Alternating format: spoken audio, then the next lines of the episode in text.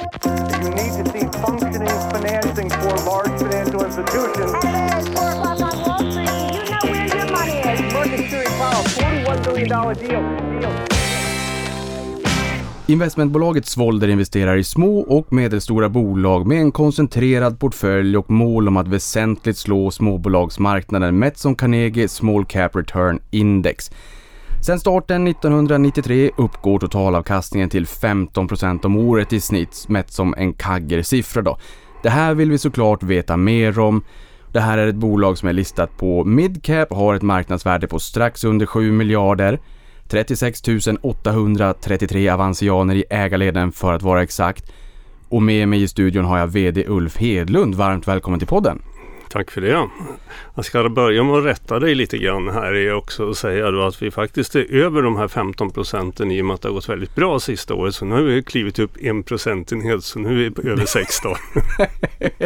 Och det kan man ju också säga att varje procentenhet över tid gör en enorm skillnad. Exakt. Så att man skämtar liksom inte bort 1 procentenhet, och vi kommer också komma in på vad som har varit magin liksom i det här värdeskapandet sedan 93 och hur ni en gång i tiden faktiskt också kom igång. Det ska bli ett oerhört intressant avsnitt, Ulf.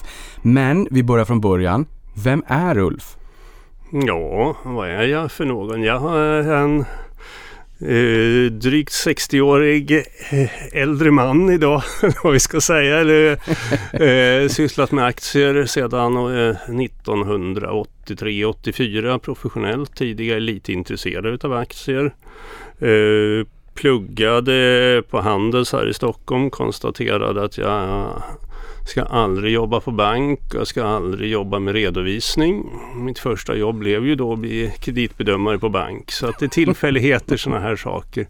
Jobbat ett antal år därefter då på, inom Alföberggruppen. Och det var ju också genom Alföberg vi startade Uppsvolden 1993. Så att jag har varit analytiker, förvaltare under nu då ganska lång period, och jag var med om att då starta upp bolaget Svolder 1993, och då de som minns kommer ihåg hur eländigt det var de där tidigare åren. Så det är lite grann om mig, men jag tycker det viktigaste det är bolaget. Ja, det är klart det viktigaste är ju bolaget. Vi kommer också in på, för som du säger, det är väl en delikat period, 92, 93, 94. Det var jättejobbigt i Sverige med finans- och fastighetskrisen. Men innan vi går in på Svolder så är jag ändå lite nyfiken. Du sa professionellt från 83, det glada 80-talet. Börsen var väl upp en 1600%. Vi hade mycket inflation, många devalveringar och sådär. Din bild av börsen idag kommer vi att komma in på under avsnittet, men vad är det som skiljer nutid kontra när du en gång i tiden kom in i den här professionen? Ja, det är ju en helt annan transparens och genomlysning utav bolagen. Dels finns ju en professionell industri som tittar på det här, men på den tiden då var det lite grann som man tittade i not 3 i en årsredovisning, så kunde man hitta en fastighet i centrala Stockholm som ingen hade hittat och som helt plötsligt kunde dubbla värdet, och en hel del sådana imperfektioner som man med lite jobb kunde hitta. Det här är ju en helt annan sak idag.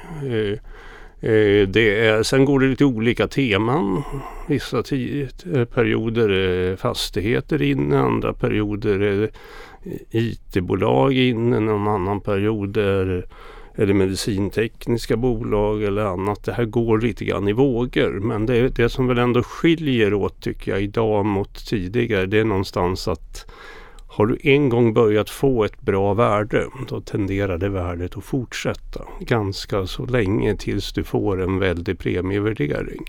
Och sen då kanske du är uppe på månfri höjd, eller om man ska säga, och då kan fallet bli ganska stort om man inte levererar på förväntade prognoser. Och någonstans är det väl det här som kanske då ligger i att ett bra bolag egentligen är bättre än sina siffror.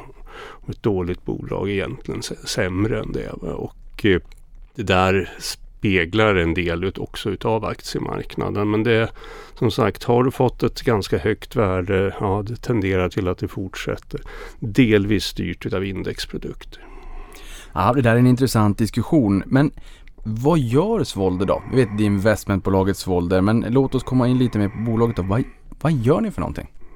Vi placerar i aktier och vi definierar de här aktierna som små och medelstora bolag, och vår definition där ligger i att det egentligen är bolag som har börsvärden under 20 miljarder. 20 miljarder är jättemycket pengar, men på börsen upplevs det som att det är ganska lite.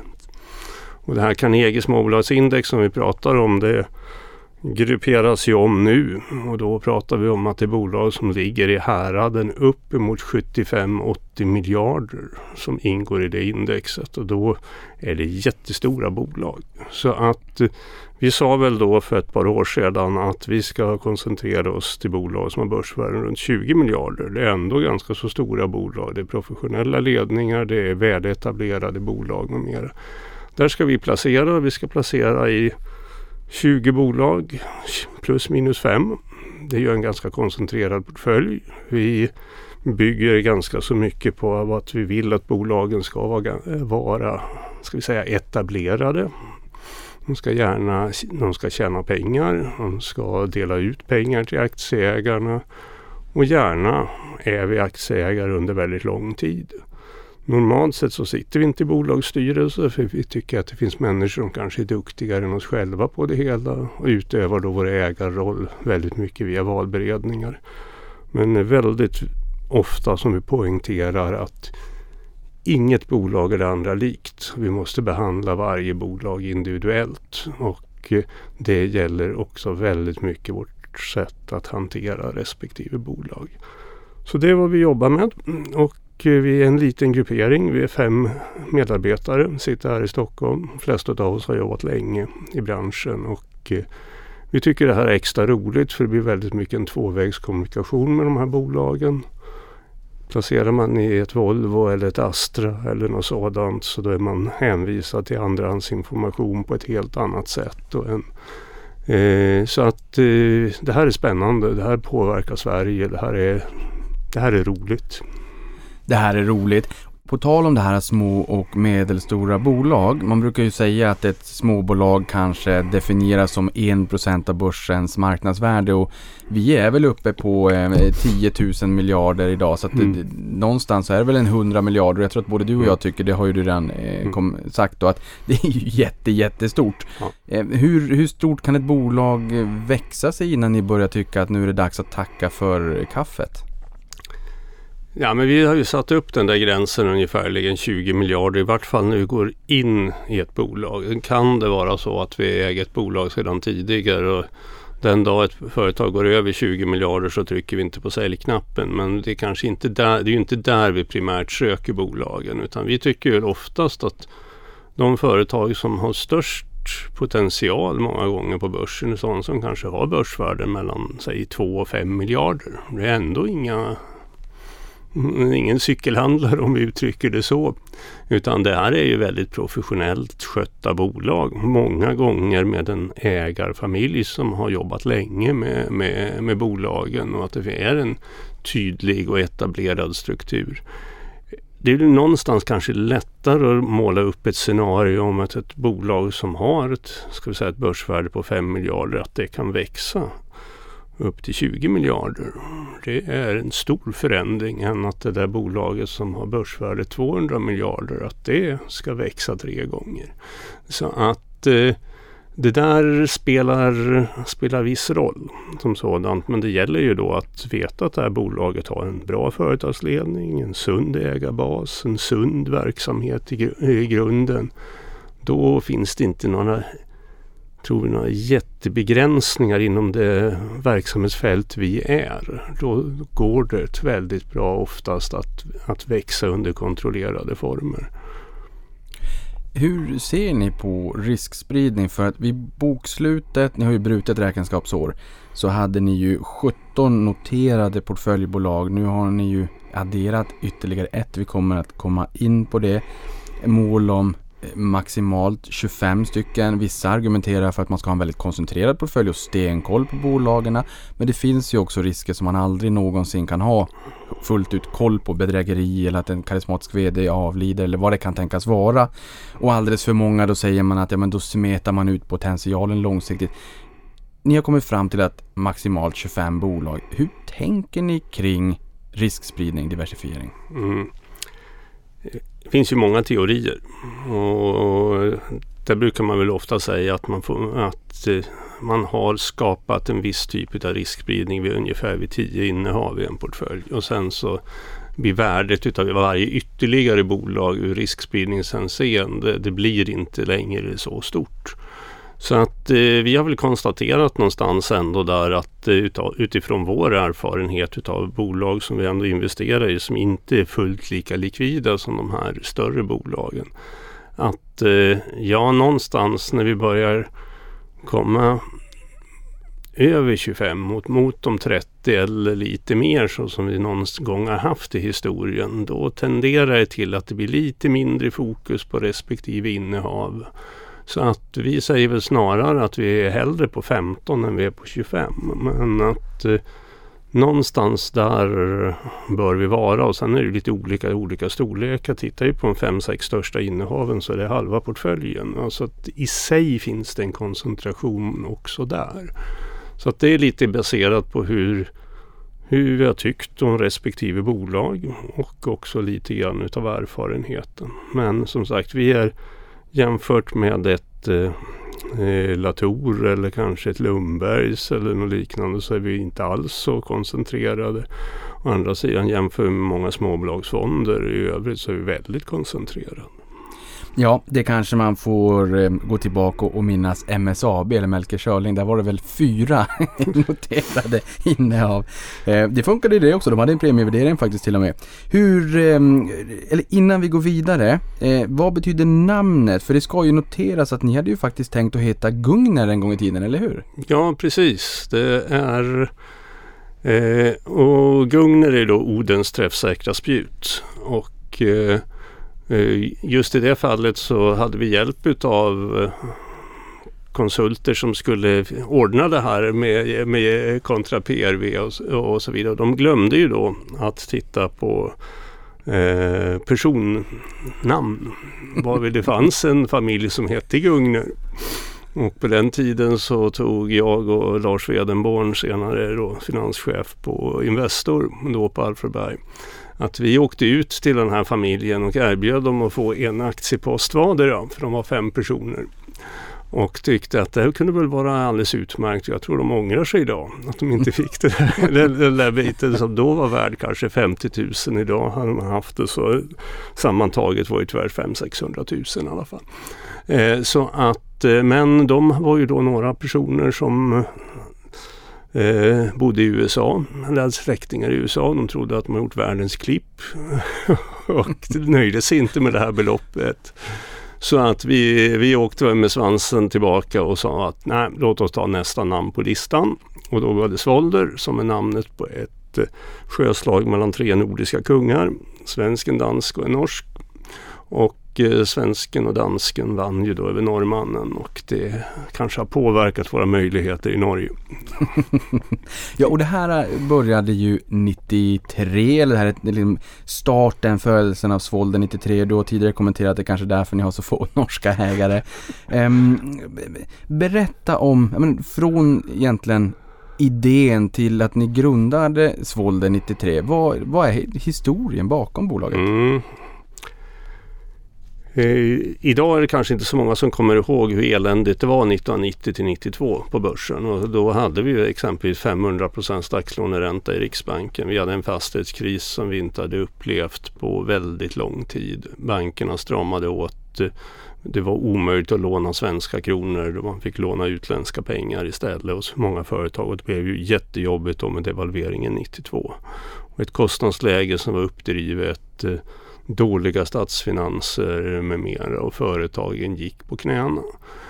Och de större bolagen då, de var ju ändå globala. Man kunde nå den internationella kapitalmarknaden, så de var inte lika drabbade som de här mindre bolagen. Och det fanns institutionella ägare som inte ville ta i mindre bolag. Och det där är ju någonstans en möjlighet.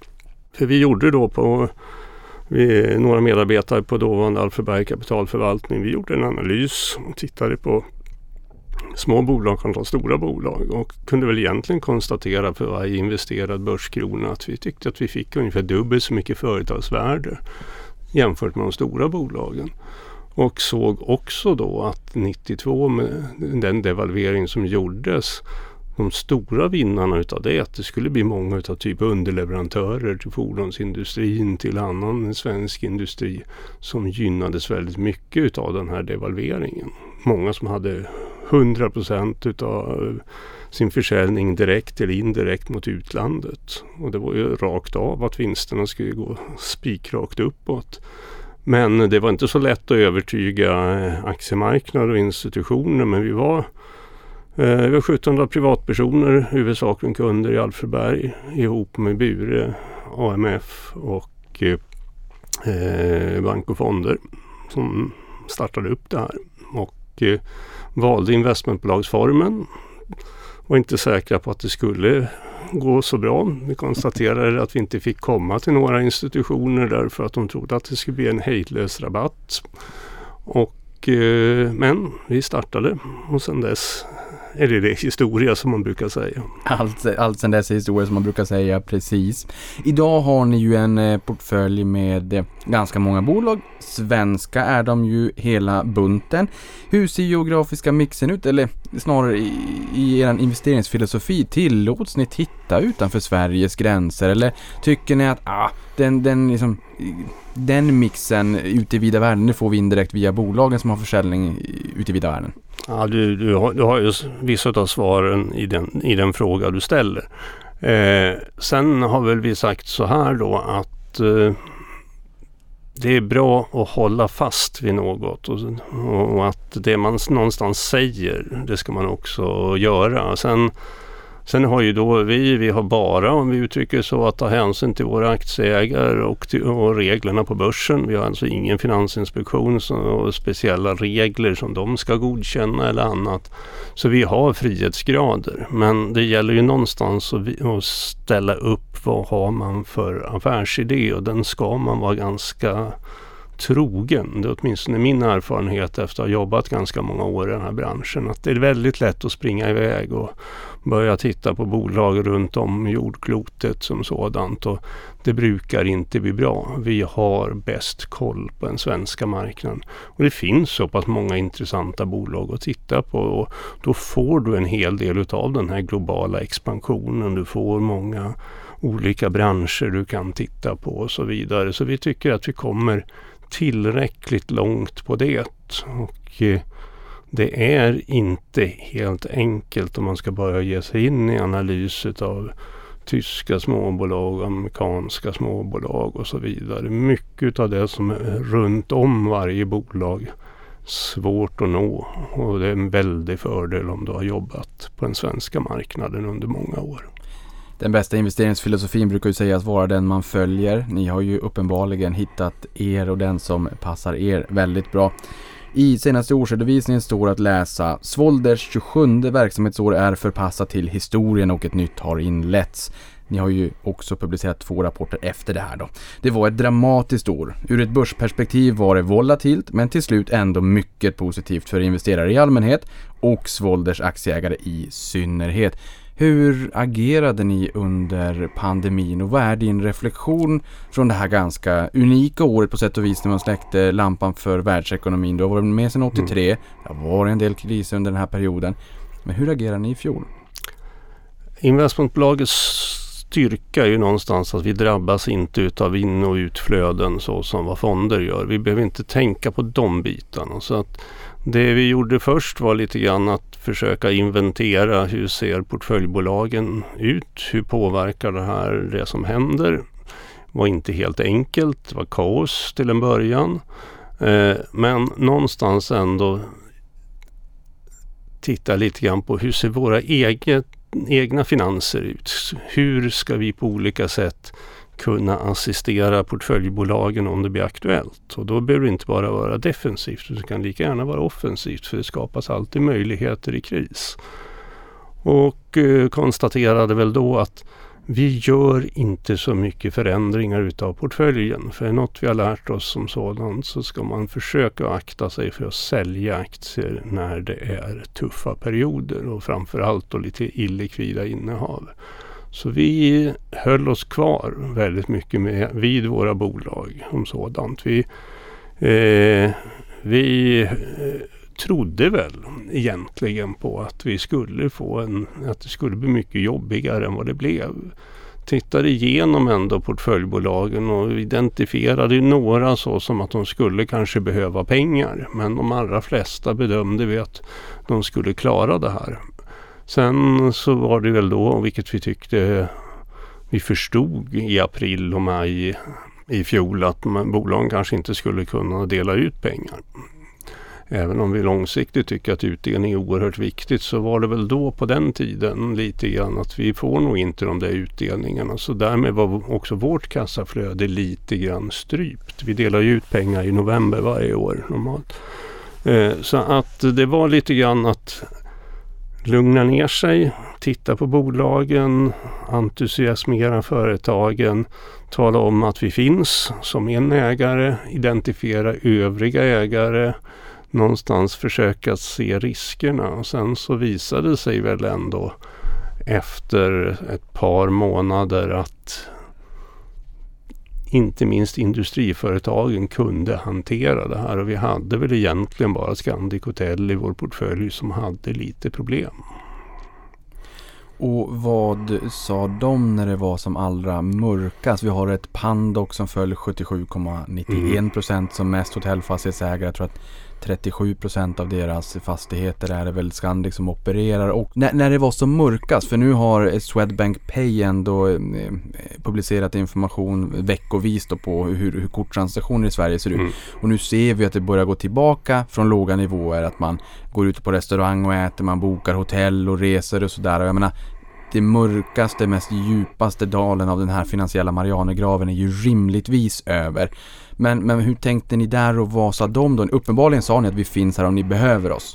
Ja, vi sa ju så till en början i alla fall, och sen så konstaterade vi väl att vi behövdes inte riktigt där, för vi var inte de största aktörerna och de största ägarna på det hela. Vi var lite förvånade när aktiemarknaden kom tillbaka precis efter lanserad nyemission, så att vi valde då att kliva av. Och har inte kommit tillbaka därefter som sådant. Så att, men när det var som mörkast, det var ju tomt på hotellen. Och då sitter man ju ofta med att man ska tvingas betala hyra. Ja, som sådant, även om en del utav hyran är rörlig som sådan, så finns det ju en bashyra. Och det här var väl då mot bakgrund utav att bolaget hade satsat väldigt mycket på affärsresenärer i de största städerna, så blev ju det här extra jobbigt. Sen hade man ändå en del, fick jag lite tillskott på, utav olika nya ägare som sådan, som stabiliserade upp det, och det har väl ändå gjort att bolaget har klarat av det här. Och varje kris som sagt skapar ju också vissa möjligheter genom att man sparar in på olika saker. Men det var väl där det var som mörkast utav våra portföljbolag. Ja, för man brukar säga att det är ju oftast i de jävligaste av tider som de bästa affärerna görs. Det har du varit in på här också. Samtidigt så noterar du i årsredovisningen då att som aktieägare i Svolder är man tyvärr inte vaccinerad mot aktiemarknadens volatilitet. Nu har ju ekonomierna allt mer blivit vaccinerade mot pandemin i takt med att vaccinutrullningen då fortsätter ändå. Det var mina ord. Samtidigt som du också menar att det är i tider av hög volatilitet som erfarenhet är allra viktigast. Vad är ditt medskick här till? Jag menar, vi har fått in en herrans massa sparare de senaste åren, inte minst i fjol. Vad vill du skicka med här för tips för hur man lyckas långsiktigt och hur man vänder volatiliteten på marknaden till ens fördel om man är långsiktig? Ja, nej, men först och främst så måste man ju någonstans, med de pengar man sätter på aktiemarknaden, man måste kunna sova rimligt gott. Och det är ibland väldigt lätt att ryckas med, för att allting tenderar till vissa perioder att gå upp. Och det är någonstans viktigt att se hur jobbigt det är när saker och ting går ner. Det tycker jag är ett budskap som sådant, om man någonstans ska ha med sig att Var beredd att förlora pengar om man placerar på börsen. Jag tycker sen då att man ska undvika allt för spekulativa bolag och sådant. I vart fall så ska man ha en väldigt begränsad del av sin aktieportfölj i dem. Och med det menar jag att bolag som ännu inte har en etablerad affärsmodell och tjänar pengar och kan sälja sina tjänster eller sina produkter, där är någonstans krävs en marknadsacceptans. Och jag är förvånad över att aktiemarknaden har blivit så pass är beredd att ta så stora risker så som man ändå någonstans har gjort de senaste åren. Så mitt budskap där någonstans är ändå att försöka ha bolag som faktiskt tjänar pengar och också faktiskt ha en förmåga att dela ut pengar till aktieägare över tid. För det är ett tecken på att då har man etablerat sig och då är att vara som aktieägare det är inte riktigt lika riskfyllt. Jag är lite rädd för, ska jag säga, i de här situationerna att det är lite Solvalla-mentalitet att man stoppar in pengarna och sen är man ganska övertygad om att man faktiskt får tillbaka dem, för det är inte alls givet i alla bolag. Nej, det där är intressant och det där är också något vi kommer komma tillbaka till i och med att det här var du in på en hel del, den här oron i senaste vd-ordet. Börsen är ju het just nu, så att to be continued. Men ni har ju levererat en totalavkastning om 16% om året i snitt sedan starten 93, vilket innebär att 10 000 kronor investerat då är värt 638 000 kronor idag. Här märker man också varför det är så oerhört viktigt att liksom ha koll på siffrorna. Skillnaden mellan 15% i en CAGR-siffra och 16% hörde vi ju här. Det blir en jättestor skillnad, för i mitt dokument så står det 435 000 fram till att du rättar mig och sa 16%. Då var det 638 000. Det blir en jätteskillnad och ännu större över större tid oaktat inflation. Vad har varit hemligheten, framgångsreceptet bakom det här långsiktiga värdeskapandet som vi ändå sett i Svolder? Jag skulle säga att vi har hittat bra bolag. Sen så att vi går på nitar så som alla som placerar på börsen gör, men vi har varit färre nitar än framgångar. Någonstans så är det väl då att det finns några sådana här bolag som vi har haft som är ganska stora i portföljen idag eller har varit historiskt bolag av typen Beijer Alma och Latour, sådana där som vi har följt med under många år och gått väldigt bra. Idag våra större innehav, Garo och Troax, är ju sådana exempel där och också gått väldigt bra. Men någonstans är det ju då lite att det här i småbolagssegmentet har blivit bättre och bättre uppskattat. Tidigare var det ganska rabatterat jämfört med de stora bolagen till att idag vara värderat på samma nivå eller i en del fall kanske till och med högre. Därför att man tycker sig se större tillväxtpotential i de mindre bolagen kontra de stora. Så lite grann är ju tur för att vi är inne i ett segment som ju då går bättre.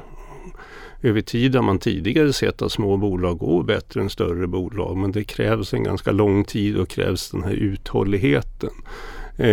Sen kan man väl alltid tycka då någon gång att vi kanske borde ha varit ännu mer uthålliga. Vi var största institution bakom NIBE och kunde inte räkna hem bolaget riktigt och valde i det läget att sälja.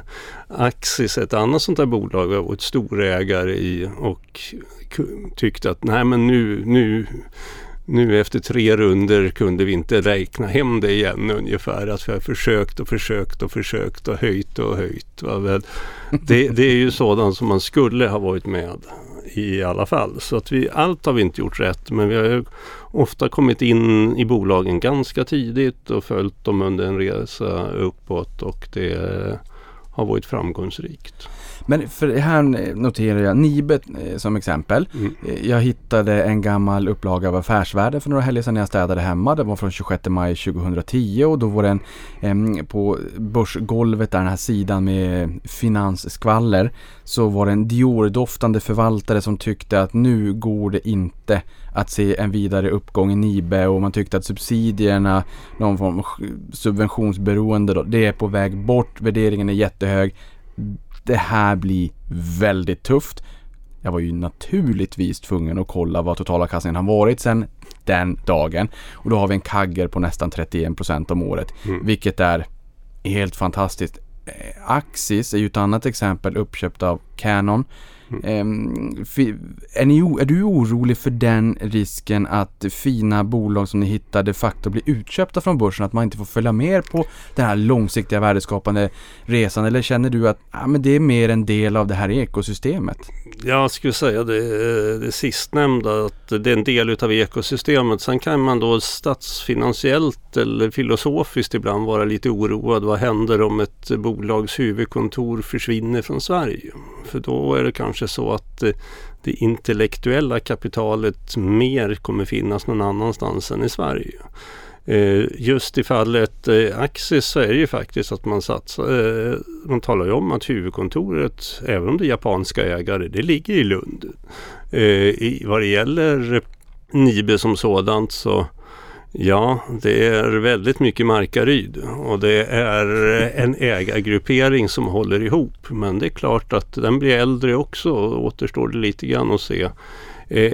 Det är en del av ekosystemet att bli uppköpt eller att också säljas, men det är någonstans är det kanske det viktigaste ändå att man kan se att bolag kan expandera, och jag tycker man ibland på aktiemarknaden är för fixerad vid uppköp och förvärv och för lite kring investeringar. Man är negativ till investeringar, man är positiv till köp av bolag.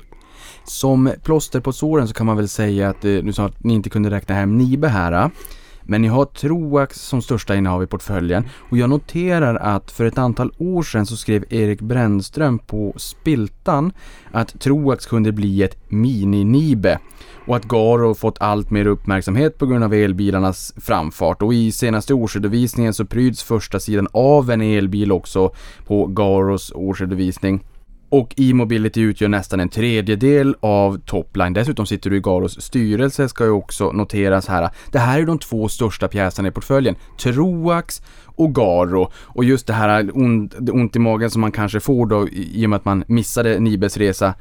Erik säger ju här att det här kan ju bli ett mini-Nibe. Berätta lite mer om de här två innehavarna. Vad är det som lockar i dem? Det här är två exempel på bolag där vi hade möjligheten att bli så kallade ankarinvesterare. Och i Troax fall så bestämde sig Latour och vi att vara med i den börsintroduktionen. Latour tog 30%, vi tog 10%. Dåvarande kurs idag är omräknad 22 kronor och det kan ju vara lite intressant med tanke på vad den står. Vi tyckte att det här var ett intressant bolag som sådant. Kanske inte att det var så teknologiskt avancerad produkt, men väldigt väl hanterad logistik i affär, kring hur man sålde, hur man har egentligen lite grann av en standardprodukt som man ändå skräddarsyr i det enskilda fallet. Det är viktigt att kunna skydda maskiner eller människor. Man skyddar maskiner, man skyddar produktionskedjan som sådant. Så att där börjar det hela, och småländska företag brukar vara välskötta som sådant, även om vi var lite osäkra med tanke på att jag har haft riskkapitalbakgrund 2 gånger och dessförinnan Gunnebo, så att det var väl lite osäkert som sådant, men vi tyckte att det var ganska rimligt värderat på 22 kronor då i början här för 6 år sedan eller vad det kan ha varit. Sen har ju visat sig att bolaget då har utnyttjat de här möjligheterna man har genom att man exempelvis idag bygger ganska så stora delar utav e-handelslager som då inte var så stort, men att det fanns där. Så de har ju utvecklat mycket, men det var just lite grann den här möjligheten att vara ankarinvesterare som sådan som gav möjligheten. Sen har innehavet börjat bli så pass stort, och därför av det skälet har vi reducerat det något. Det är samma sak egentligen då med Garo, där det var huggsexa om det är möjligheten att vara ankarinvesterare, och då fick vi och ett annat investmentbolag möjligheten ändå att vara ankar i den processen. Och vi kunde teckna 7% då, och sen har vi gått upp och haft som mest nästan 15, och idag har vi 9,5. Så att det har, vi vill gärna vara en ankarinvesterare i bra bolag, och då, här har vi då träffat väldigt rätt i de här bolagen, och det kan ju också då vara en betydande möjlighet om vi hittar rätt bolag. Och som sagt, i fallet Garo och så tycker jag ju då det att det är en intressant del när man bygger upp en verksamhet från bas utav väldigt mycket, ska jag säga, elprylar som så, där man har varit ganska mycket en snabbfotad konkurrent till ABB och skapat goda resultat och kassaflöden den vägen, och det har ju då placerats i elbilsladdare som sådant, och där har man ju hela fältet som sådant, och det har ju gjort då att då behöver man inte söka sig till kapitalmarknaden för att få mycket nya pengar, och att man har förlustverksamhet, för det här rullar på. Jag noterar också att det, som du var in på här, det är mycket småländska bolag i portföljen. Det finns den här småländska Gnosjöandan. Uppenbarligen historiskt så har det ju varit väldigt bra att ha småländska bolag. Jag noterar också att Troax är väl större idag än vad gamla modern Gunnebo också var. Så det har ju varit en fin resa. Största innehavet i er portfölj. Men det blir ju en paradox, tänker jag också, när det blir de här bolagen som går väldigt bra, Garo och Troax. De blir ju stora vikter. Sumobrottare på relingen på en liten eka, brukar jag ibland prata om.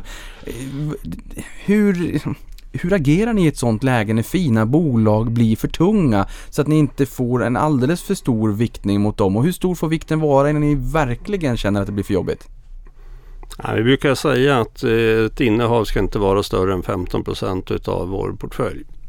Och vi brukar också säga att vi har gränsen någonstans 15, max 20% utav ett bolag. Det är gränser som vi har, men vi är inte så hårdnackade vid att vi absolut sätter upp dem. Men vi har dem lite grann som ett riktmärke, för att vi vill ha en koncentration, men vi vill också ha en viss grad utav riskspridning. Och det har då gjort att vi har reducerat lite grann i de här bolagen, samtidigt som vi vid vissa tillfällen också har varit beredda att gå upp i dem. Men visst, det finns mycket Småland i portföljen, ja. Det låter bra. Förutom Garo och Troax, hur ser den övriga portföljen ut? För det är ju ytterligare ett gäng bolag. Har du några till som du vill lyfta upp? Och bara för poddlyssnarnas skull kan vi ju säga att det är ju Nordic Waterproofing, Elanders, FM Mattsson, Mora, New Wave, Sano Industri, Lime Technologies. Där har ni ju en del framåtlutad tillväxt. Beijer Electronics, Nolato, Västbygg, Elos Medtech, Bull Diagnostics, Magnolia Bostad, Itab Shop Concept och Saab och Serneke. Plus Arla Plast. Det här kommer vi komma in på sen då, för det här är ju en ny förälskelse då. Men övriga portföljen förutom Troax och Garo, vad vill du lyfta upp där? Jag tycker ju två bolag som visserligen har gått bra sedan, ska vi säga, botten efter coronan. Det är Elanders och det andra är New Wave. Det är bolag som, när man pratar i landet så tror alla att det är tryck utav telefonkataloger, för det var vad det var en gång i tiden, och det kan vi då konstatera att det är inte idag. Nej, jag måste här bara säga, för det har fastnat hos mig, att tittar man på Eniros årsredovisning från år 2000 så hade 97% av svenska befolkningen hade den här telefonkatalogen. Så är det inte idag. Exakt. Och så att idag är ju då Elanders mycket mer utav ett logistikföretag. Och det tycker jag börsen inte riktigt har observerat. Så att det är en helt annan typ utav bolag, men med en helt annan stabilitet än historien, och en marknad som faktiskt man är på som växer. Det gjorde inte telefonkatalogerna, kan jag säga, som sådant, och trycket utav dem. Så att, och bolaget har varit noterat länge, men det är ju inte riktigt kommit fram till, någonstans till kapitalmarknaden eller aktiemarknaden, att det här är någonting annat än tidigare. Nu har kursen ju då gått ganska starkt sedan botten, men fortfarande tycker jag det finns betydande värden. New Wave är ett annat sånt där bolag som på något sätt har fått stämpel på sig att vara i finansiell kris så fort det börjar bli lite trögare ute i världen, därför att man har ett stort lager utav t-shirts och pikétröjor och allt möjligt. Produkter som egentligen inte har något större mode i sig. Och så ska man väl titta på den största tillgången i det bolaget, det vill säga Craft. Och när man då tittar på en del andra bolag som pratas om hur fantastiskt det är med sportkläder och annat, när man värderar en del andra bolag med en stor del kanske då på e-handelsmarknaden och annat, att varumärket Craft, den har man fått ganska dåligt betalt för inom New Wave. Istället har det tenderat till att det är mer fokus på att man äger Orrefors, Kosta, Boda och lite andra delar då. Men Craft tittar man kanske inte tillräckligt på, plus att man borde vara en ganska ordentlig vinnare på om samhällena börjar kunna öppna upp här, att det börjar bli lite mer utav events, sportaktiviteter med mera som sådant. Man har ju klarat den här krisen oerhört bra därför man har sparat, och så att där tycker jag ju då i båda de här fallen så har börsen lite fel syn på vad bolagen egentligen är. Och det här är då två exempel som egentligen är ganska stora bolag men som har väldigt lite institutionellt ägande. Man brukar säga i USA så ser vi ju en tendens att stora bolag blir större, medan i Sverige och Norden då har vi ju en rätt fin kultur, inte minst småspararkultur, men även att liksom småbolag går hyggligt. Vi har ju också fått lära oss att mindre bolag går bättre över tid för att man är mindre, man kan växa mer organiskt, man kan växa via förvärv, nya vertikaler, man ges ut i världen och allt vad det kan tänkas vara. Man har mer ogjort, och det är också enklare för ett litet bolag på marknadsvärde på 1 miljard som kanske går 100 gånger till 100 miljarder över något eller några årtionden än att gå 100 gånger från 100 miljarder såklart. Men du var ju in på här att vi har sett att multiplar i småbolag har gått så pass att de värderas i linje med storbolag. Mm. Och här tänker jag, visst, det är ju vinstutvecklingen långsiktigt som rimligtvis driver aktiekursutvecklingen. Men betyder det här att potentialen i småbolagen kan tenderas att bli lite mindre framåt på grund av att multipelexpansionsbenet minskar lite grann och att man mer förlitar sig på vinstutvecklingen? Ja, det kanske man kan säga. Det här blir väl från fall till fall och titta på de bitarna, men det är klart att det här är ju kommunicerande kärl. Det kommer ju aldrig vara så att småbolagen bara kommer att ha tillväxt och storbolagen inte har det, utan det är klart att alla delar kommer ha det. Och skulle vi ha en sån här situation att mindre bolag utvecklas fortsatt mycket bättre, vad är det kommer hända då med vissa bolag? Jo, då kommer man att börja knoppa av. Och då kommer de större bolagen att delas upp. Och kanske i vissa fall kanske det är bra och i andra fall kanske inte riktigt lika bra. Och ibland är jag lite förvånad då över aktiemarknaden som står och hoppar jämfota när bolag köps och att det är så jättebra. Och så hoppar man lika mycket jämfota när bolag delas upp. Så att det är inte alltid logik på aktiemarknaden som sådant, men det är ändå kommunicerande kärl, det är ganska väl fungerande marknader. Så skulle de mindre bolagen bli väldigt högt värderade, och då pratar jag inte om sådana bolag som inte tjänar pengar, förhoppningsbolagen, utan mer då bolag som ändå är etablerade. Om det visar sig att det blir så att småbolagen blir mycket högre värderade, då kommer vi att se fortsatta uppdelningar utav de större. Ja, men det är ju intressant, och dessutom så kanske ju högre värderade de blir, desto mindre kanske sannolikheten är också att de rycks ifrån oss av utlänningar som kniper våra svenska bolag och köper ut dem från börsen. Och ni är ju stockpickers. Vi pratar om det här ordens spjut. Så var det ordens? Ja, bra. Minnet är bra men kort ibland som en guldfisk. Odens spjut. Ni är ju stockpickers, och då blir man ju också nyfiken på hur stort är det universum av bolag som ni tittar på? Vi har egentligen, som passar in på vår definition, ungefär 200 bolag. Och då är vi i princip inte på First North, utan vi är på börsens huvudlista som vi tycker är bättre genomlyst. Utav de här 200 bolagen så kanske man kan konstatera att vi bevakar ungefär hälften ganska så noggrant och sätter upp egna prognoser, riktkurser och så vidare. Och sen har vi ju absolut bästa kollen på ett 50-tal.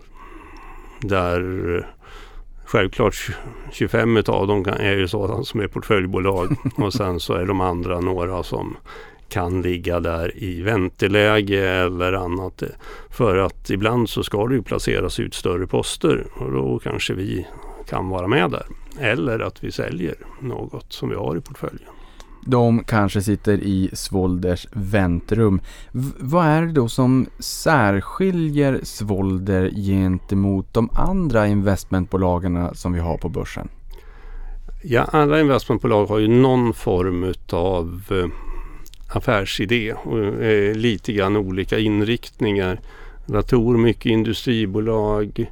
Kinnevik, lite mer tillväxtbolag. Investor, industrivärlden, sin egen historia är enormt mycket större än vad vi är. Öresund kanske påminner lite grann om oss. Så är det. Flera utav dem är väl ändå så att de sitter i börsbolagsstyrelser och utövar ägarinflytandet där. Kanske lite mer koncentrerade än vad vi är. Lite större också. Men kanske ändå inte så olika som grupp, för att investmentbolagen överlag har ju visat det här att har man ett förvaltningskapital som inte förändras utav inflöde och utflöde, då skapar man då hittar man en affärsinriktning och långsiktigt så brukar det i grund och botten kunna bli bra. Och sen har man då någonstans valt en inriktning och den står man vid. Så att det sker inte så stora förändringar, och det kan några tycka är tråkigt. Det var inte så länge sedan som man menade att investmentbolagen var ungefär som dinosaurier och reliker.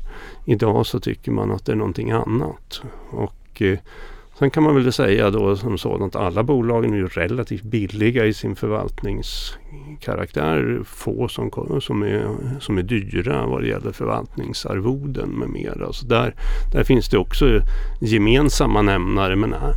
Men bolagen som sådant, det är sällan som vi är ute och konkurrerar med varandra om investeringsobjekt. Det är väl inte, utan då är det snarare olika fonder vi konkurrerar med. Ja, för jag tycker att det här är jätteintressant. Jag menar, många sparare favoriserar ju investmentbolag just nu, vilket inte minst syns i det faktum att ni i er senaste årsredovisning skrev att ni hade 36 000 ägare. Ni har mer än 36 000 avansianer i ägarleden idag.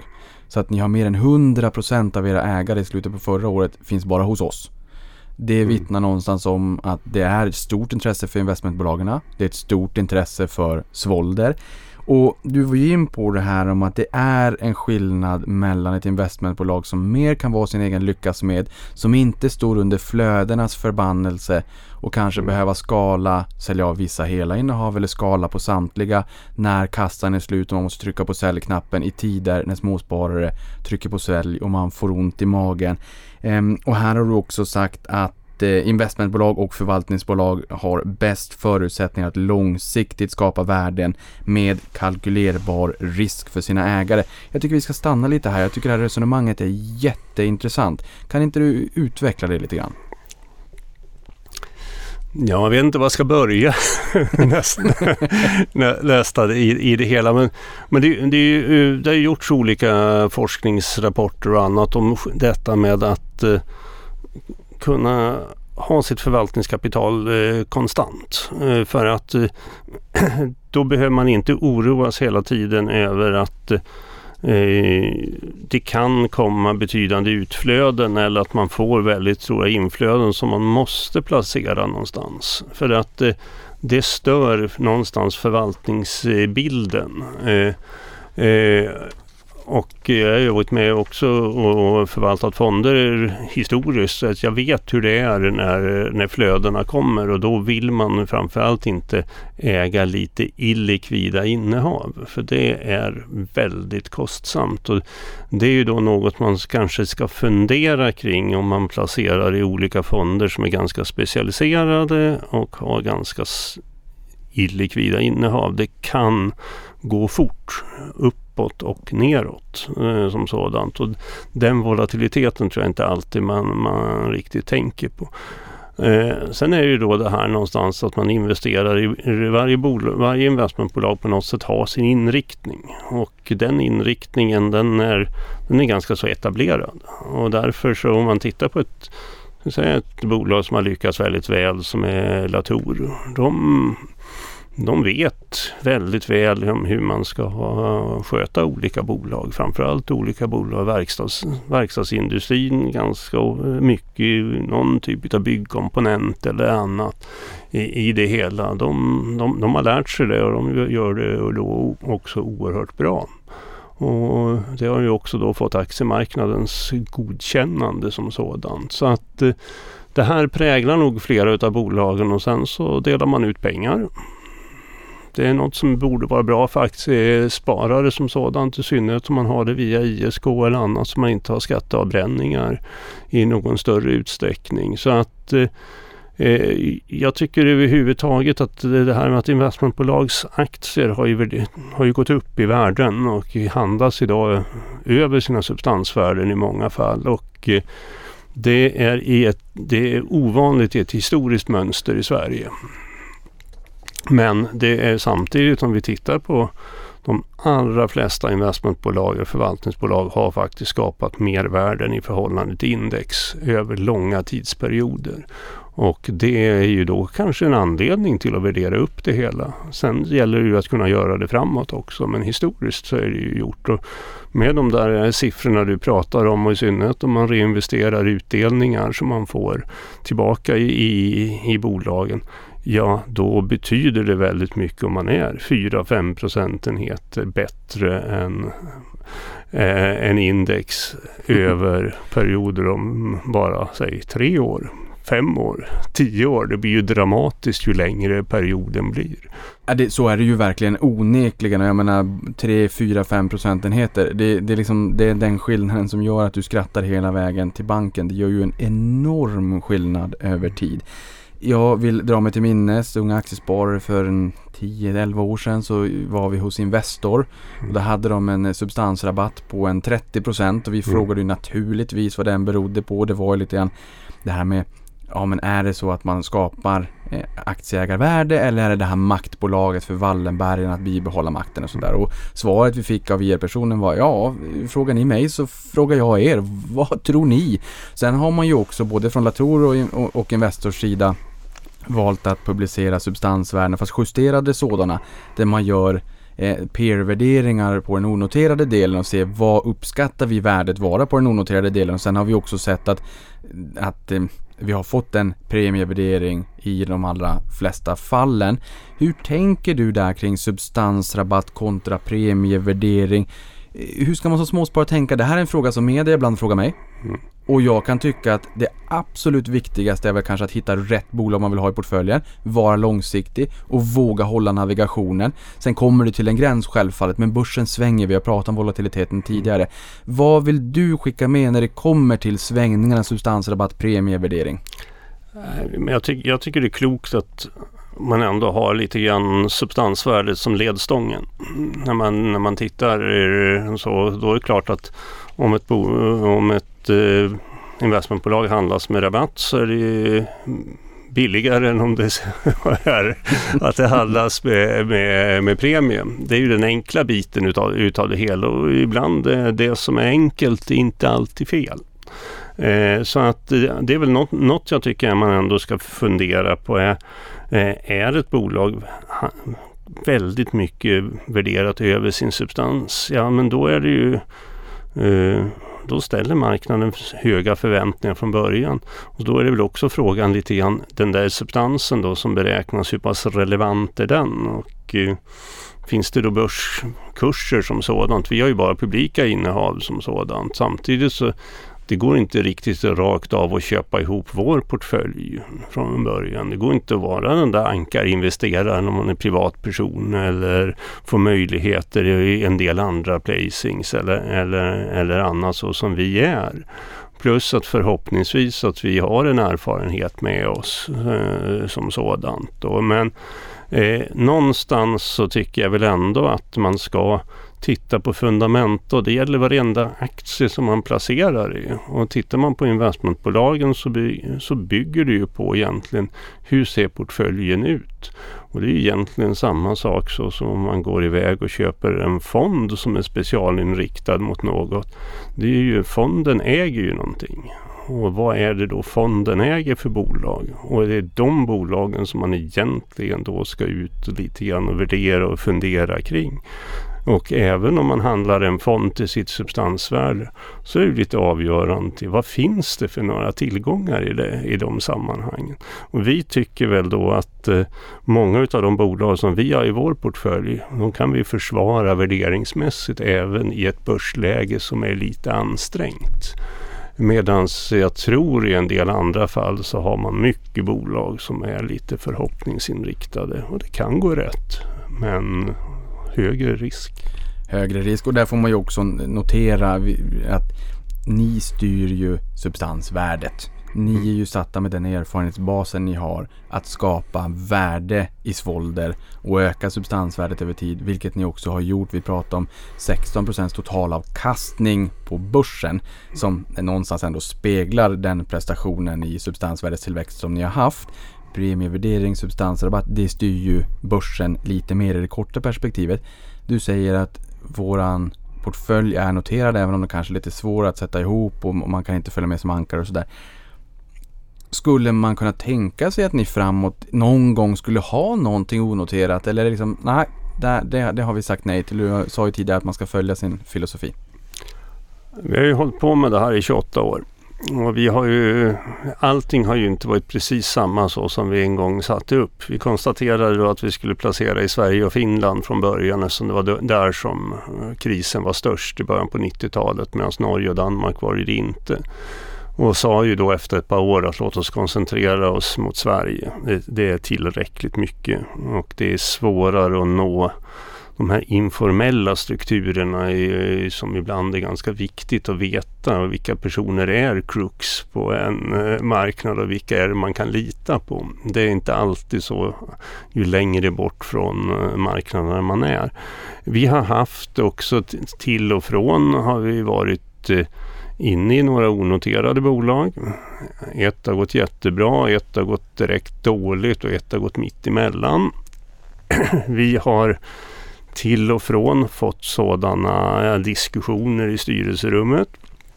Jag kan väl bara konstatera att när det är populärt med onoterat så brukar det vara ganska långt upp på konjunkturen.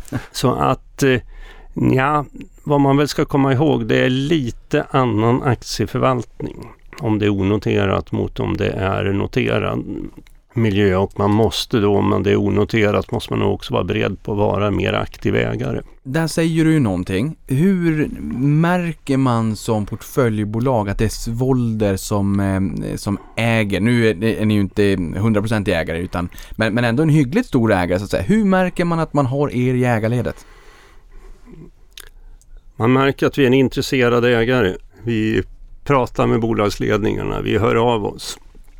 Vi frågar om saker och ting mycket i anslutning till själva rapporterna, för vi har ju inte tillgång till någon annan information som sådant. Men vi är intresserade, vi vill besöka företagen, vi är en aktör som är, tycker vi själva, är ganska så pålitlig. Vi vill vara långsiktiga, men vi är samtidigt värdestyrda, så att någon gång så måste man vara beredd på att även lämna vissa innehav.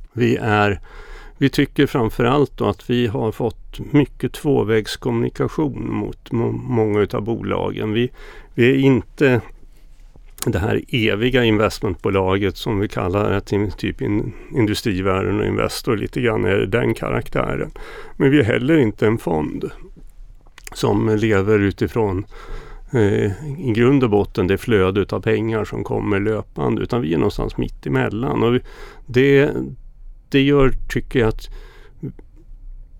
när man pratar med oss, så vi kan prata med teknikfrågor, men vi kan också prata finansfrågor, industristrukturer, finansiella delar. Vi är något sån här med på båda delarna, och sen så brukar vi gärna säga att vi tycker det är bra om bolag kan investera.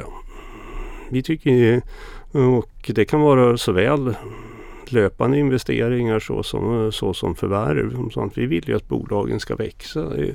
Vi är nästan uteslutande med i olika typer av valberedningar för så professionella styrelser som möjligt. Det märks att vi är ägare. Vi är i princip aldrig en dold ägare, för att när vi går in i de här bolagen, vi blir nummer 2, 3, 4, 5, i några enstaka fall till och med nummer 1. Men vi strävar oftast efter att vara någon sådär nummer 2, 3, 4, för det är tillräckligt. Mm. För en liten stund sen så pratade vi också om vad som prydde årsredovisningar, i och med att det var en elbil som prydde Garos redovisning. Jag noterar i er senaste årsredovisning så såg jag Höga Kusten. Som norrlänning så måste jag ju naturligtvis fråga. Dessutom så blev jag varsad i senaste rapporten, så Q2. Då var det en bro igen. Den var inte lika stor, men det var en bro. Vad ska det här symbolisera?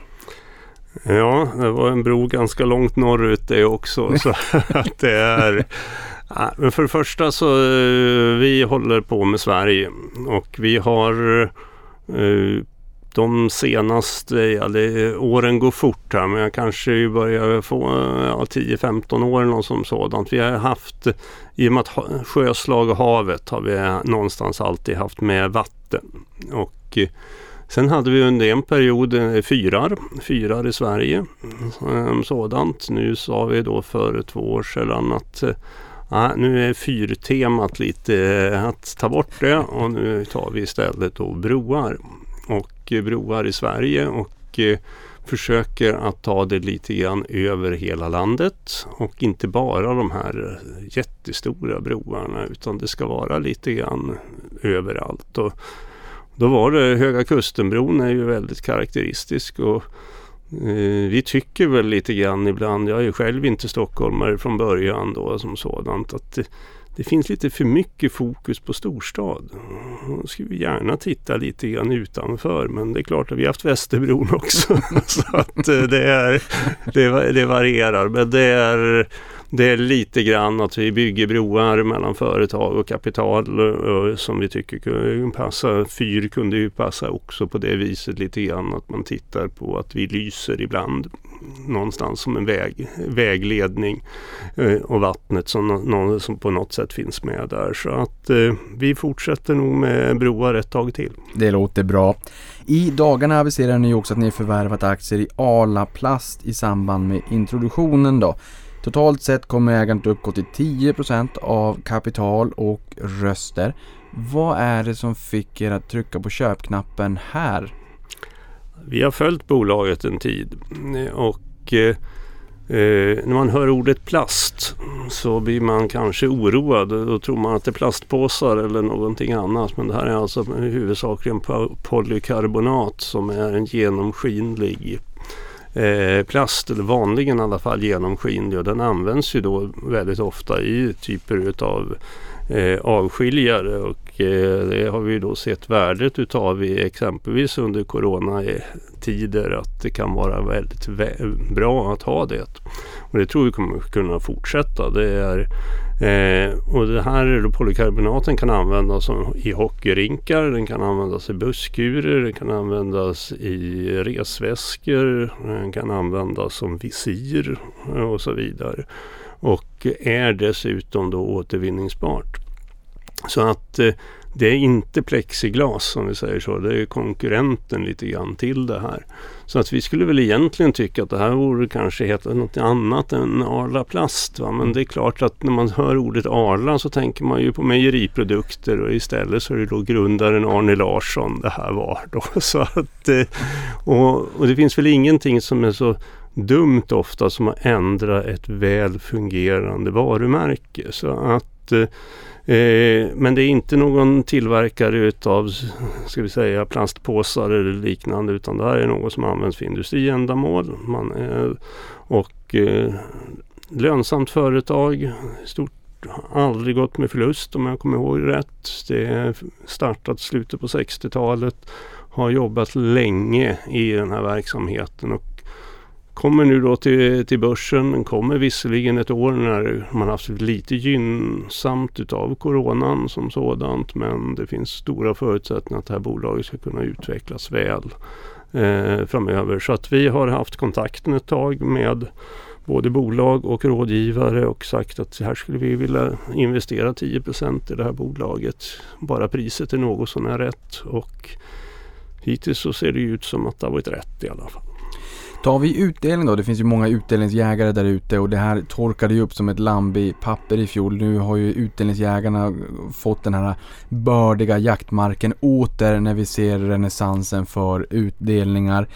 Och totalavkastning består ju faktiskt både av kurstillväxt och utdelning, och ni har ju som ambition om att visa upp en långsiktig utdelningstillväxt. Ni har alltid gett utdelning sedan start, och dessutom har ni de senaste 7 åren då faktiskt till och med gett en hygglig utdelningstillväxt. Mm. Och det här är baserat då på årsredovisningen slutet på förra året. Du sa ju här att ni ger utdelning i november. Utdelningspolicyn, hur ser den ut? När du säger stigande utdelning, alltså utdelningstillväxt, i vilken härrad har ni som ambition att leverera den på? Först ska vi säga att vi tycker utdelningstillväxt är viktigare än utdelningsnivå, och det är lite grann så vi också resonerar mot våra portföljbolag, att, för det brukar vara farligt att bara gå på nivå, för då kan det ibland vara så att utdelningen helt försvinner. Så att bara söka hög direktavkastning kan vara lite farligt. Vår utdelningspolicy som vi har lagt, och det har vi då förändrat under resans gång. Allting är inte som precis som var från första början. Vi startade med att säga att ungefär 5% av substansvärdet ska delas ut varje år. Men det ser vi ju hur dåligt bankerna ger och den inflation vi har i dagsläget med mera. Så vi nu... ändrade vi det här då för 7-8 år sedan och sa egentligen att vi ska ha en kassaflödesneutral utdelning över tid. Det vill säga att det är de utdelningar som vi tar emot minus vad vi kostar löpande. Det ska vi dela ut till aktieägarna. Vilket gör då att vi får en kassaflödesneutralitet på utdelningen som vi tycker någonstans är viktigt. Det vill säga att vi kommer inte i en situation att vi tvingas sälja aktier i lite sämre tider, utan vi kan vara uthålliga med de innehaven förutsatt att vi fortfarande tror på bolagen. Och det är något som vi väl har märkt under de här åren, att det är någonting som kostar pengar så är det om man tvingas sälja illikvida tillgångar.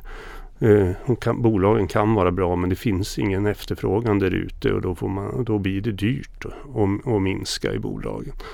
Sen gör vi väl bedömningen då att vi tror att portföljbolagen kommer ha en större utdelningstillväxt än vi kommer ha tillväxt i våra egna förvaltningskostnader. Och det ska då vara med och öka tillväxten. Sen så blir det ju någonstans alltid en fråga om utdelningstillväxt, för det går ju inte att alla portföljbolag man ska tro att de ska kunna ha 2-siffriga utdelningstillväxter över tid.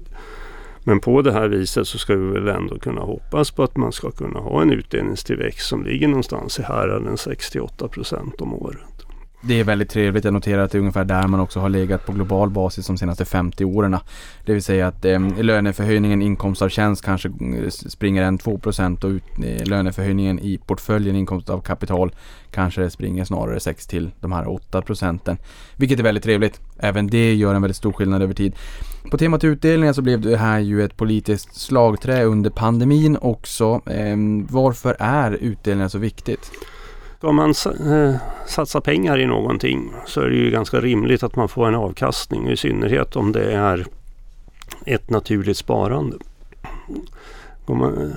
Normalt sett så förväntar man sig ju att man ska få pengar om man sätter in pengar på banken. Det får vi tyvärr inte. Men banken begär ju att man ändå ska betala på ett lån. Det här är en naturlig form i en marknadsekonomi att ägare ska få avkastning på sina pengar. Jag vill väl gå så långt och säga att om man inte har en aktieutdelning, då är man ju hela tiden förvisad till att man kan sälja aktierna på en marknad. Det finns någon annan som tror att de någon gång kommer se färgen på de här pengarna. Och har man då inte ett flöde utav pengar så som ändå utdelningar är, ja, då är det tveksamt om det långsiktigt är något större värde i den tillgången. Så att jag säger att det här är väldigt naturligt att aktieägare ska få en utdelning. Dessutom ska man komma ihåg att utdelning är skattade pengar i bolagen. Så det är inga allmosor eller någonting annat som står i kontrast mot löner eller annat. Det här är det sista delen i resultaträkningen som då tillfaller aktieägarna. Så det tycker jag är fullständigt naturligt. Sen kan det vara ett enskilt tillfälle då under pandemins inledning att man skulle vara försiktig, och det brukar styrelse vara. Just nu ser vi ju ett mycket stort intresse för börsnoteringar. Börsen är het, och det här är någonting som oroar dig lite grann. Vi har varit in på det här tidigare i senaste rapporten. Du kommenterar så här: i en värld översköljd av billiga pengar tenderar riskbenägenheten att bli så pass stor att respekten för pengars och besparingars värde äventyras. Det är med oro jag noterar hur många bolag som noteras i Sverige och vår omvärld till mycket höga värderingar utan att vare sig ha etablerade affärsmodeller eller finansiell stabilitet. Det här är spännande. Det känns som visa ord från en person med väldigt lång erfarenhet sedan 83. Det är inte igår, jag var inte ens född. Samtidigt så är det ju många som också investerar och köper den här typen av bolag. Vissa kanske som en krydda i portföljen, andra som mycket större innehav. Hur förhåller ni er till noteringar just nu när det är en het marknad och många bolag söker sig till börsen? Arla Plast hittade ni till, men de har ni känt till och följt en längre tid. Men generellt nu? Ja, men vi har ju fått ett antal erbjudanden och möjligheter att titta på. Vi har varit ganska försiktiga. Vi tycker genomgående att värderingarna varit höga. Sen har ändå kurserna sprungit iväg, och det har varit en stor riskbenägenhet hos placerare. Vi kanske har varit lite för försiktiga under en period. Så att, men man kan väl lite grann kanske notera vad vi brukar säga om att börsintroduktioner brukar vara som en hockeymatch. I första perioden då är alla friska och hurtiga, och då går allting bra. Där är vi inte idag på vad det gäller börsintroduktioner. Andra perioden så det är lite varierande. Då de bolag som kom ut så i första perioden var ju de som har väntat längre, var de som såg stora bra finansiell utveckling och så vidare. I tvåan är det lite både och, men fortfarande i huvudsak bra. Spelarna blir inte skadade och det blir inte så mycket slagsmål och så vidare på hockeyrinken. I tredje perioden så är det ju där då några faller ifrån, det är skador med mera, det är inte riktigt lika schysst hockey och annat, men det är då avgörandet ofta sker. Vi tycker att vi är i period 3, och där riskerna idag är betydligt högre. Sen ska man komma ihåg att tidigare är dessutom så att då har börsen varit mer en grindvakt än vad man är idag, eftersom det nästan alla introduktioner sker på Nasdaq First North. Och det låter ju så som att det är att börsen, i och med att ordet Nasdaq finns med, att man gör en lika djup analys av de bolagen som övriga börsintroduktioner. Men det är det inte, för det man gör är att man har en sponsor, och det är någon av investmentbankerna som är det. Och det görs mindre granskningar, och det går väldigt fort. Även om det finns prospektkrav, även om en del av investmentbankerna försöker göra det här professionellt, så går det fort. Och det är därmed så har det kommit väldigt många bolag med i stort sett inte samma genomlysning så som de kommer på den stora börslistan. Och det där tycker jag då är på sikt lite grann utav ett bekymmer, eftersom jag tror att många av de här bolagen kommer behöva nya pengar. Och då är det inte alls säkert att aktiemarknaden är riktigt lika stark. Och det finns lite funnits och finns fortfarande lite för mycket riskvilligt kapital som sådant, som ju det gäller att det finns också om räntenivåerna ett antal procentenheter högre. Ja, för det är lite grann du är in på här också i senaste rapporten, där du säger att dagens börsvärde i allt högre grad kännetecknas av kursrusningar, kortsiktighet, kedjebrevsliknande tillgångar och orimliga värderingar. Vad tycker du om värderingen på börsen just nu? Det här är ju såklart en fråga som är väldigt kortsiktig till sin natur. Ja, vad som väl vi var inne på och vi också skrev då typ i årsredovisning, det var ju att vi tyckte att börsen var ganska tvådelad. Det fanns en del bolag som då uppvisade ganska hög tillväxt men under väldigt dålig lönsamhet, och så fanns det en del som visade mindre tillväxt men ganska god lönsamhet. Och de där, ska vi säga, värdeaktierna som sådant, de var ganska lågt värderade, medan de bolagen som visade den där tillväxten fick väldigt hög värdering. Och den skillnaden har vi då sett under 2021, att den där har börjat gå ihop. Och en del utav det kan man kanske bero på, ska vi säga, tillnyktring utav placerarkollektivet. Men en del har också att göra med att det finns förväntningar om att vi får högre räntor. Och det har ju en bäring på att vi ser att vi har högre råvarupriser, minskad arbetslöshet i USA. Att centralbankerna nog måste vara beredda på att inte vara riktigt lika expansiva som tidigare.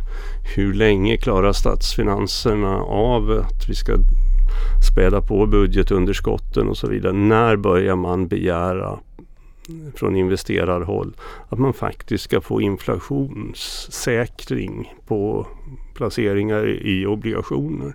Och det har vi inte idag, och då borde vi nog få ett lite högre ränteläge, och ett högre ränteläge är straffande på bolag som tjänar pengarna först om 5 och 10 år, medan det kan vara gynnsamt nu under en period. Vi såg så sent som här i veckan att konjunkturbarometern kom, förra veckan blir det ju, som visar på att vi har en väldigt god konjunkturtillväxt som sådant, och vi är momentummässigt i en väldigt bra konjunktur. Men någonstans så ska man fundera lite grann på vad händer när ränteläget går upp. Så att en del utav börsen, hävdar jag fortfarande, är ganska lågt värderad, medan andra delar utav börsen är högt värderade, och där gäller nog, tycker vi då, att se lite skillnaderna mellan dem. Mm. Ni har ju historiskt deltagit som ankarinvesterare i några tillfällen, som Troax, Garo, Serneke, FM Mattsson Mora och Västbygg. Nu kommer ju Arla Plast här också. Vad är det som krävs för att få med er som ankare? Vi vill gärna att det finns en huvudägare. Vi vill gärna se att det finns, normalt sett skulle jag säga att vi gärna ser att det faktiskt finns investeringsönskemål, att man inte bara säljer av ett existerande innehav. Vi har tittat på båda, ska jag väl säga då, men det har lite grann att göra vad är det för finansiell struktur det ska vara, men någonstans att vi kanske inte vill vara huvudägare, men vi krokar gärna arm med en huvudägare för att göra det här. Vi vill gärna se att bolagen tjänar pengar och att det finns en tillväxtresa framåt. Vi tycker att det ska vara sunda människor. Att det finns alltid kött och blod bakom bolagen. Vi ska förstå vad de håller på med. Och gärna att man håller på ett tag. Inte någon som har startat för ett par månader sedan eller annat.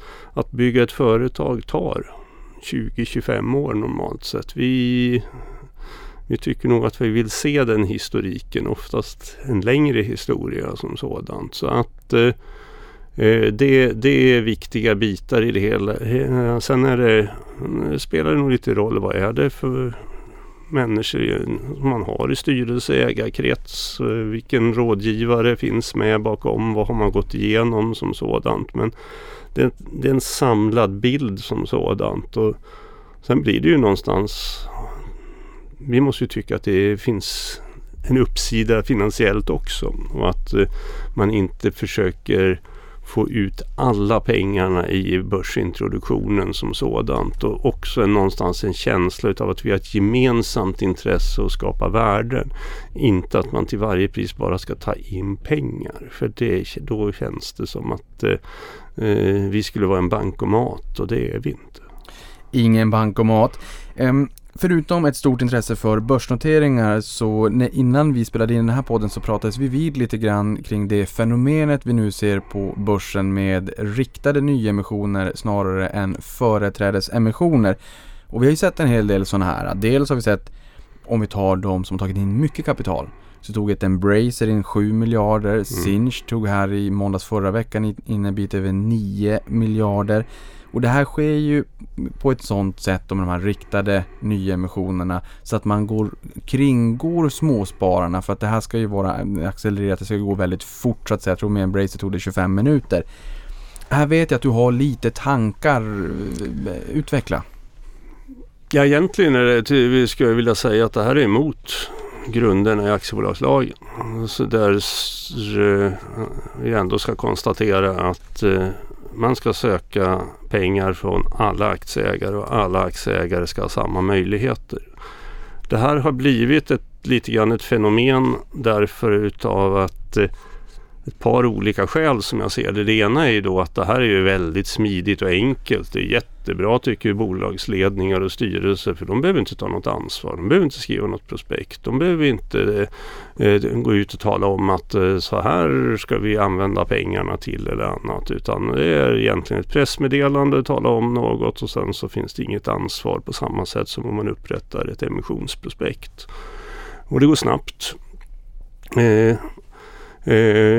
De som är med i processen tjänar ganska bra med pengar, och institutionella aktörerna som får de här möjligheterna, de tycker väl det här också är bra, för det sker oftast då med rabatt, och då köper man något som dagen innan var 4, 5, 8, 10, i enstaka fall 15% rabatt mot vad det var dagen innan. Då har man ju någonstans lurat aktiemarknaden. Samtidigt ska vi komma ihåg att om man gör en företrädesemission så tar det en tid. Under den perioden så tenderar aktierna att vara pressade.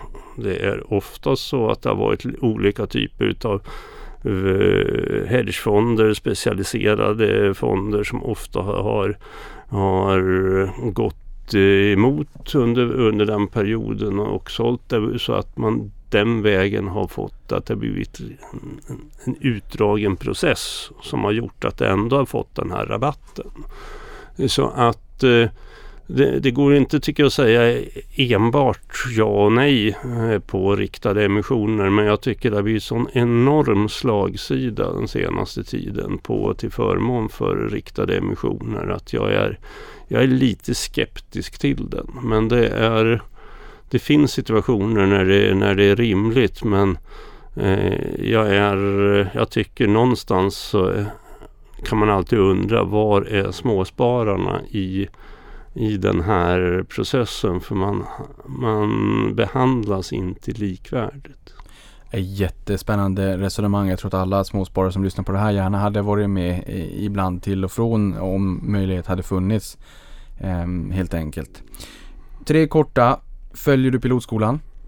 Ja. Vi medarbetare äger väl 1,3% tror jag av bolaget. Det låter inte så mycket, men i pengar är det ganska mycket. Vi finns, 3 utav oss finns på topp 20. Ja, vi var ju in på börsvärdet här i början. 1,2%, det blir ganska mycket pengar. Hur ser ägarbilden i övrigt ut? Vi har väldigt mycket privatpersoner. Vi har dock som en huvudägare har vi då familjen Lundström, som ju då har funnits med oss sedan 2004. Ägare bakom en del hotell- och spelbolag ursprungligen, byggt upp family office som sådant med tiden, där grundaren Rolf Lundström då ju har lagt över allt mer på barnen Anna-Maria och Kristoffer. Och de är då största aktieägare. Därutöver så har vi nästan ingenting och ingenting efter det. Vi hade Öresund där en period, men de har valt att sälja. Så vi har jättemånga privatpersoner. Vi har väl vad vi ser på enskilda etiketter som vi skulle kunna skicka ut. Nu gör vi inte det annat än till de som vill ha produkterna. Så är vi väl åtminstone 45 000 aktieägare. Och